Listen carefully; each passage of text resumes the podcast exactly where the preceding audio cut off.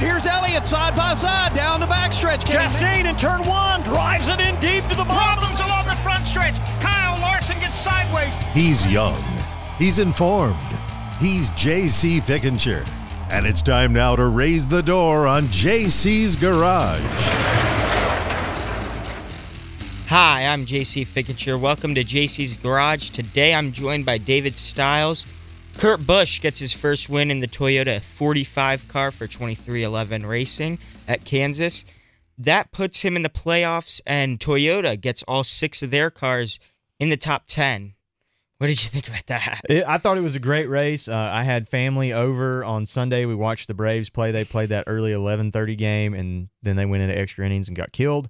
And then as soon as that was over, I turned the race on, and I was telling my brother and my dad, I said, "This should be a good race. This track has really come into its own. I think they repaved it in what uh, 2012, Yeah. and so it, it's finally became a racing surface that produces a good race. And it's been a while since we've been on a mile and a half track, and going here, you know, the last time we were on a mile and a half was at Las Vegas, and I thought that race was really good as well. So I knew that we were going to see something kind of similar to that, or maybe even more similar to how Auto Club at California runs high speeds, multiple grooves. And I thought it was I thought it was a great race. And one thing that really kind of stuck out to me is my brother hasn't really watched a whole lot of racing here in the last, you know, 10, 20 years. And as we were watching the race and he sees Kurt Busch's car with that elephant print on it. And I mean, he was carrying the Jordan colors and the car looks amazing. And my brother goes, Wow, is that the Jumpman car? Is that is that Michael Jordan on there? And I was like, Yeah, Michael Jordan is a co-owner for that team. And he goes, That's a cool looking race car. And he was he was kind of enamored by it. So it was really cool to see someone who doesn't watch a lot of racing see a car that they really like and then him kind of end up pulling for that for that driver for the whole race. It, it was it was really cool. Yeah, big, big win for that team. Um, last year they got one with Bubba on a rain shortened Talladega race, but now they get their first on a full race that ended at the checkered flag. And Kurt Busch dominated it, leading over 100 laps, just unbelievably fast.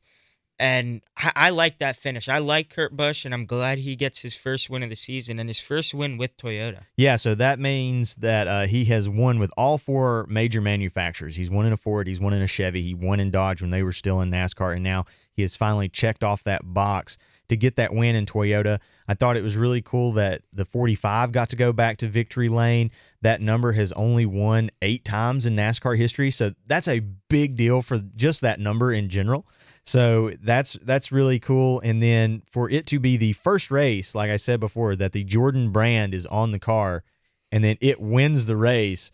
I mean, the owners have to be ecstatic. And I mean, this is uh, Kurt Busch's 34th Cup win. So I mean, he he he's already a Hall of Famer. When he exits the sport, he will be a Hall of Famer. And I don't think he's quite done driving yet. I mean, he's 44 Yeah. years old. He's one of the veterans of the sport. And here's what he had to say about his goals moving forward. That was a huge goal of mine to start the year. It was to win with Toyota and to check that box off. It was something that, whether it's good or bad, you know, or different. I mean, Kasey Kahne drove for a lot of manufacturers. Bobby Allison won for a lot of different manufacturers. That reminds me, we, Kyle and I, with a couple wins this year, I think we might be tied with the Allison brothers. That was another goal that I had this year. Winning Darlington was a goal. Didn't quite get that. Uh, there's a few other goals I won't tell you about, but I'm so happy that we've won. We're in the playoffs. the thing with Kurt, the difference between him and Kyle is Kyle's been in a car his whole career that's been able to win. He started off with Hendrick, and I think we know you can do some stuff in those cars. And then goes to Joe Gibbs and has an unbelievable career with them and still going with that.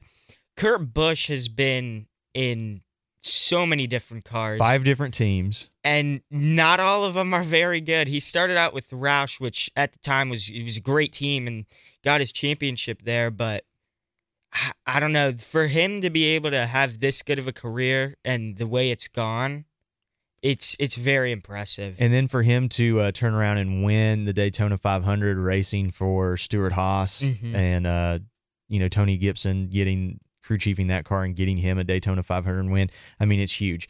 And the thing that I like about Kurt Busch is that the team rallies around him. You see him win, And it doesn't seem like there's anyone happier for him to win than his pit crew and his team.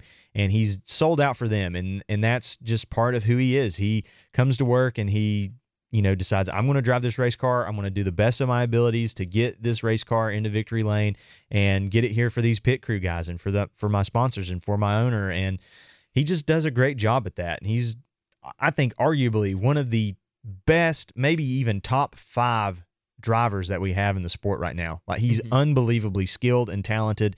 And like we've talked about earlier this year, and you were saying, well, the younger guys have figured out how to drive this car. And I said, but wait, there's an anomaly. It's mm-hmm. Kurt Busch. He's still finishing well. He's he's been finishing well all season. And yesterday he just happened to have the dominant car.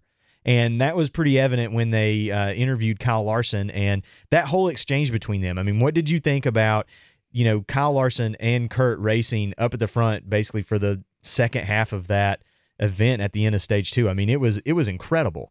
Yeah, I thought their their racing was great. They were just side by side for multiple laps, just going back and forth. Great racing. They both got into each other maybe once or twice. Kyle Larson got into the wall, but it's a little bit different than what we saw last week with Joey Logano and William Byron.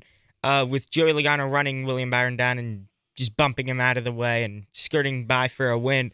Kurt Busch worked for that win. He drove the wheels off that car, had to pass his brother and uh, Kyle Larson to get back to the lead and win the race with less than 10 laps to go. Yeah, and that whole exchange. So Kyle had a, Kyle mm-hmm. Larson had a really good car. I mean, yeah. his car was was really good, but it was a very loose race car. Mm-hmm. So if he got up against the wall and got into a little bit of uh, the dirty air, then that car became very loose. And we saw that when he tried to do that little slide job and probably had one of the best saves that we have seen yeah. all year. And he kisses the outside wall with the uh, right rear of the car and saves it. And Kurt Busch goes by and wins the second stage. Which again, this is the first time this year that the stage two winner has actually actually went on to win the race. Every other time this mm-hmm. year that a stage two winner has won stage two, they end up wrecking or something happens and they don't win the race. And so again, Kurt Busch wins stage two after Larson tries this crazy slide job move in his uh, extremely loose Chevy Camaro and you know Kurt Busch goes by and wins the second stage and I'm watching the race and I'm going man like I know that the stage 2 winner has not won the race like this this omen does not you know, bid well for Kurt Busch, but his car was just so dominant all day. And then the racing incident that you're talking about, they raced one another extremely clean. And when they Very talked to uh, Kyle Larson after the race was over, they asked him, uh, you know, did did you feel like Kurt raced you unfairly? And he said, no. He says, me and Kurt have a great relationship. He said, uh, I needed the top line up against the wall. Kurt was in the lane below me and he says I didn't want to give up the position, so I held in the throttle a little bit too long. And he, I mean, Larson does stuff like that. I mean, he's like, I'm going to full send it, and so he he said that he held the throttle a little bit too long, and it got the car a little bit wonky, and he just ended up kissing the wall. And again, a huge testament to how well this car does. He was able to hit the wall. I mean, not hard, but he skirted up against it, basically rubbed a bunch of the paint off the right side of that vehicle and was still able to finish the race. I mean, he came and, in second. Yeah. So, I mean, enough that that hit that he had was enough in the past car that it would have blown both tires. Oh yeah, he would have been like, done easily. And another thing that I know with this car, a little bit from iRacing and what from other drivers has said, you get you get any bit sideways in this car, it's going around. Yeah. So the fact that he he kept that car straight, got a little bit uh, of help from the wall, but barely. I mean, but, kissed it. I, I mean, the fact that you're basically dead sideways and you can keep it straight and stay in distance where you're still racing for the lead is incredible. I mean, and that just goes to how good Kyle Larson yeah. is. I mean, he he's he's phenomenal.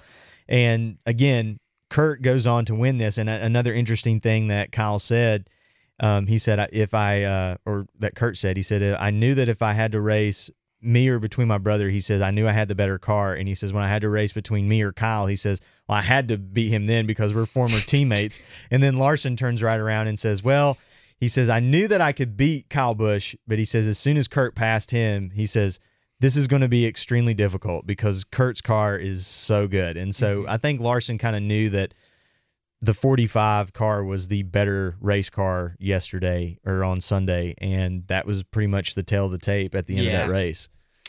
God, it's it's good to see that team starting to create momentum and they they they did that there and I hope that we see that go through the season and I hope we see it from Bubba. Obviously, from the Toyota drivers, he finished 10th. He had a bad day on pit road, off pit road on the track.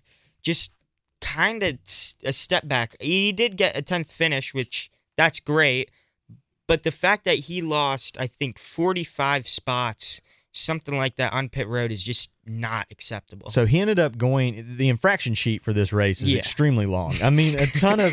The, it seems like the NASCAR officials were handing out penalties left and right on Sunday in Kansas. And for Bubba, he had on lap 87 too many men over the wall, so that has to go to the tail end. Then on 201, he had uh, a tire violation and pitting before pit road is open. So that puts you at the tail end of the uh, of the field of the cars that are on the lead lap and he I think he restarted I think on the caution that came out around lap 234 uh, yeah 230 for fluid on the track from Corey LaJoie's machine he was in like 21st 22nd ish right around there and by the time that that race was over so that last 30 lap stint he drove that car all the way up to 10th so the Toyotas yesterday like you We're said at the beginning fast. they were so fast. All six of them in the top 10.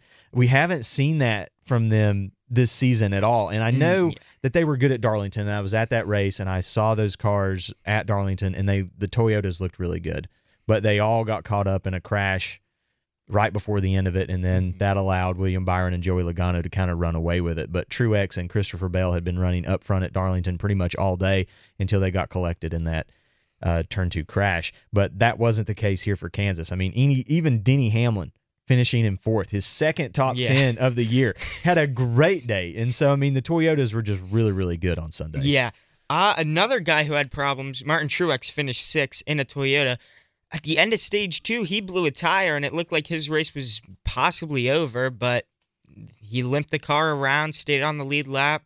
Got, so smart, too. tire. Yeah. Because they If were he- saying if he would have came pit down road, pit road, he would have lost a lap. Yeah, Yeah, he's he would have down a lap, and so he just limps it around, and they're like, "What is Mhm. he doing?" And I'm like, "No, that's smart. He's got to stay out." And Yeah. because it was the end of the stage, Mhm. and so he stayed out and and actually stayed on the lead lap. But he he had some infractions too. I mean, pitting before pit road was open, speeding on pit road, and then he also had on lap 201 uh, another speeding penalty. And again, he finishes in the top 10 as well. And what position did he Sixth. actually finish in? Sixth. So I mean, he drove all the way back up through the field again in the last 60 laps of that Yeah, race. just- Insane. Yeah. Um gosh, a lot of a lot of penalties it seems like off that weekend.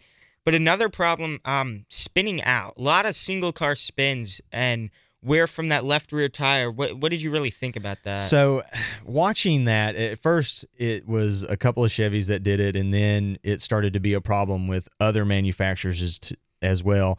And then listening to Larry Mack kind of explain it, and listening to a couple other sources, Goodyear has put out a, you know, kind of a standard. Like this is how much air pressure this tire needs to take on the left rear.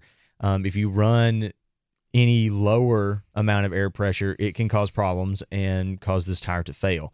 So these teams that are having this left rear issue, um, left rear tire issue, I feel like they're right on that gray area where it's in between tolerable and not. And so they're trying to get that competitive edge because these drivers want their race car to feel a certain way and adjusting those air pressures in that tire causes the race car to drive a certain way. And so some drivers want a more loose car, some drivers want a more tight car, and adjusting that air pressure kind of allows them to do that. But when you adjust that air pressure and then the way this car is cambered, it sets that tire up to wear a different way and then fail.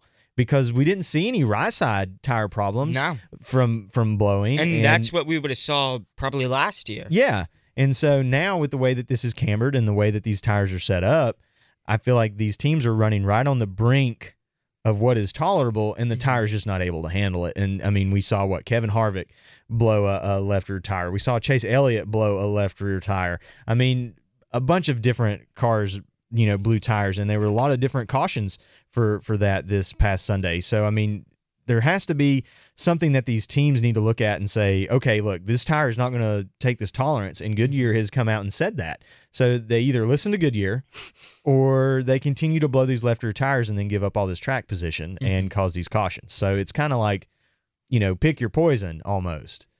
Yeah. Um. Well, we obviously know that these teams are going to go and try and make their cars as fast as possible, and they're going to go to the edge.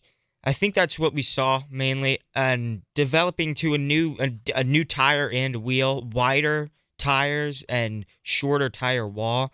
It's going to be a little bit different. They're still getting used to that, but they they do want to put it right on the edge where it's as fast as possible, but it doesn't blow up. So that's that's the whole goal they're trying to make and didn't work out for half of the drivers. I mean, when you you're rolling the dice, right? I mean, and each tire is not the same, Mhm. so it's either going to be it's going to hold like it did for most of the race, Mhm. or you're going to get one of those anomalies and you're going to put that lower tire pressure in there, and you're going to be driving around the track at 170 something miles an hour, and it's going to give away, and you're going to end up like. Chase Elliott and spin down the track and into the grass, and then the tow truck's going to get stuck because it rained in Kansas the previous night, and and then you're just stuck, and your day is pretty much pretty much just ruined because I mean he finished he didn't finish that great. I'm looking right now on the sheet and after that spin, I mean he he got mired back in 29th place. So I mean Yeah. and in in the first two stages he finished 3rd and 5th. So mm-hmm. a left rear tire failure pretty much ruined you know ruined his day. And, And- so Yeah, and the thing with the cars now, we know they can take a beating on the doors and towards the front, and they'll be kind of fine. But the whole underbody is very key to this car. And I think even if he stayed off the grass and could keep rolling, he took uh, some Yeah. hard hits on where the track starts to bank in the in the apron, and I think it tore up the diffuser. So if he even got back to pit road, I think his day was done because he lost probably all downforce to the rear of that. Yeah, car. and I mean he he kept running like um you know the, the there were only two cars out of this race and that was Justin Haley with an electrical problem and then BJ McLeod had another chassis issue. So he was running but um he was what 6 or uh, excuse me, I'm looking at the wrong one. He was running but he was about 3 laps down yeah, from that tire spin.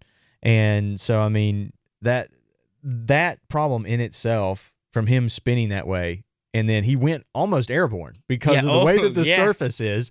It's such a difference in the in the you know the degree of the banking versus where the apron was at when he was on the track. I mean, the car was literally up and down and in the air, and I was like, if that thing survives, I mean, and he could just get back on the track and salvage some points. I mean, he can, and he's still the points leader. So Yeah. even though he did finish in 29th, so again, it's one of those things. You're it's pick your poison. Are you Yeah. gonna put the low air pressure in and you know chance the tire blowing, or are you gonna make the car a little less happy for you and kind of see what you can do with it as a driver? So uh, me personally, I think I would not. I don't know. I mean, I've never driven a car, but I would think that I would want to stay on the track and not have a have a tire go down. Yeah. So I know we've talked about some problems. I'm going to go to one more, and that's Eric Jones. He had a right rear problem, and they couldn't get the tire off the car. Uh, we don't really know why. We could think the lug nut was maybe kind of welded to the to the wheel, but this is what they have to say for that. We knew on that last pit stop that something was wrong. We knew it was going to be a while to get off. We contemplated go back and cutting the wheel completely, which is actually what we ended up doing on pit road with a sawzall. Uh, and then it finally came off. So, never seen it. Yeah, that was James Houck. Yeah. That's the right rear tire carrier for the uh, Petty GMS number 43. And the, the, these are the list of tools that I saw them bring from the pit box out into the pit stall. They had an angle grinder, they had a sawzall, they had a cutoff saw, which is that big, like handheld circular saw. They also had a 350 pound breaker bar. They had a high torque impact wrench that looks like a jackhammer, and they stuck it on the lug nut, and you could hear it going tucka tucka tucka tucka tucka, and it would not come off. And then they also had a chisel and a mallet, and they tried everything. And I mean, this was uh, all all across a, a series of different uh, caution laps, and they knew that they had this issue maybe at the end of the stage uh, stage break. I think for stage one, and there was a caution right there at, um, at about lap 82, 87. And the right rear tire wear is extremely different from the left rear tire. And they came down and they couldn't get that tire off. And they said, We have an issue. And they said, This thing is not coming off. And they thought, Well, maybe if you drive around on it for, you know, the next caution or the next pit stop, because you're having to get tires about every 20 laps at Yeah. Kansas because of the way the racing surface is. They said at the at the end of this next 20 lap run, that tire is going to have to come off. And so there was another caution at lap 127, which is about that's about the pit window.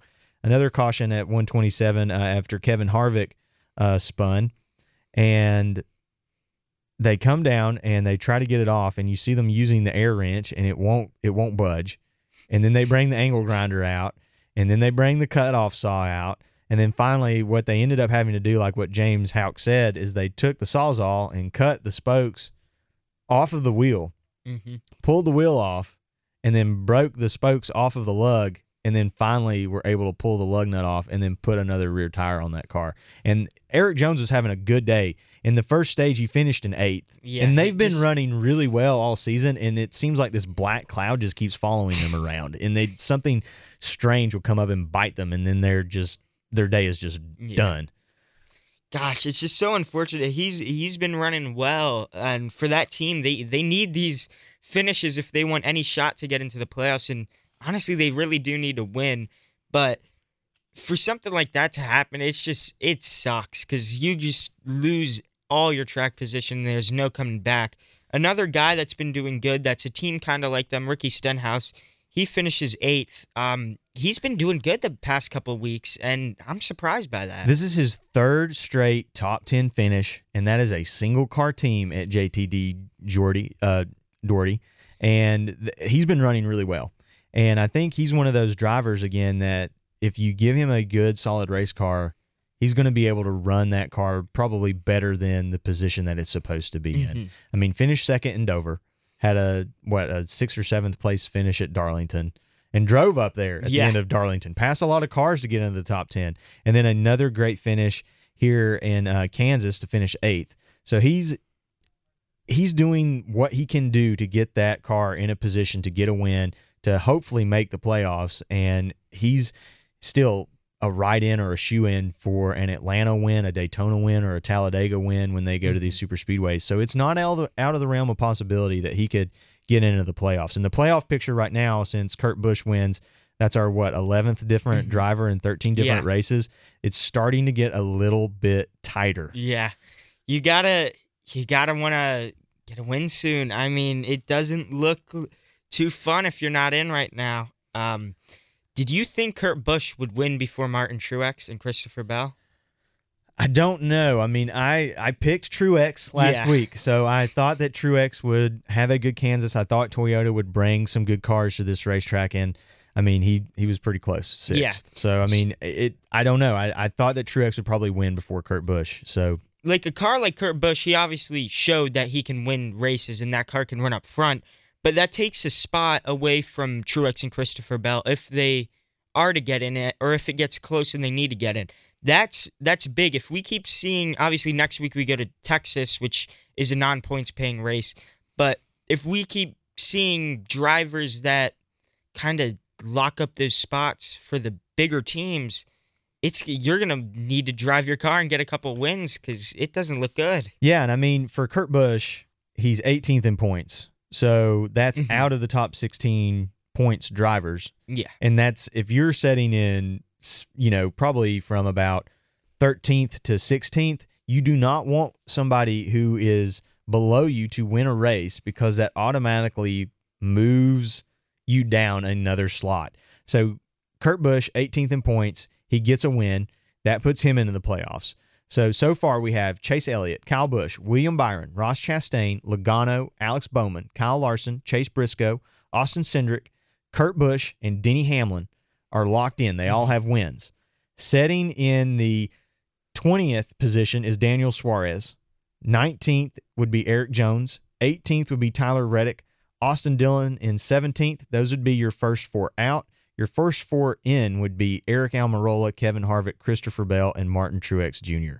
So if you're in that position from about 13th to 16th, you've got to be thinking, I've Mhm. got to get a win. I've got to secure myself to to get into the playoffs because we're already almost what 25% of the way Just past, I think. yeah, just past halfway of the regular season, and or it's not twenty five percent, but halfway through the regular season, and then you know about a, a third of the way through the entire season. Mhm. So I mean, it, things are starting to heat up, and they're gonna get tighter as the summer goes Yeah. along. And if Kyle Larson does what he did last summer.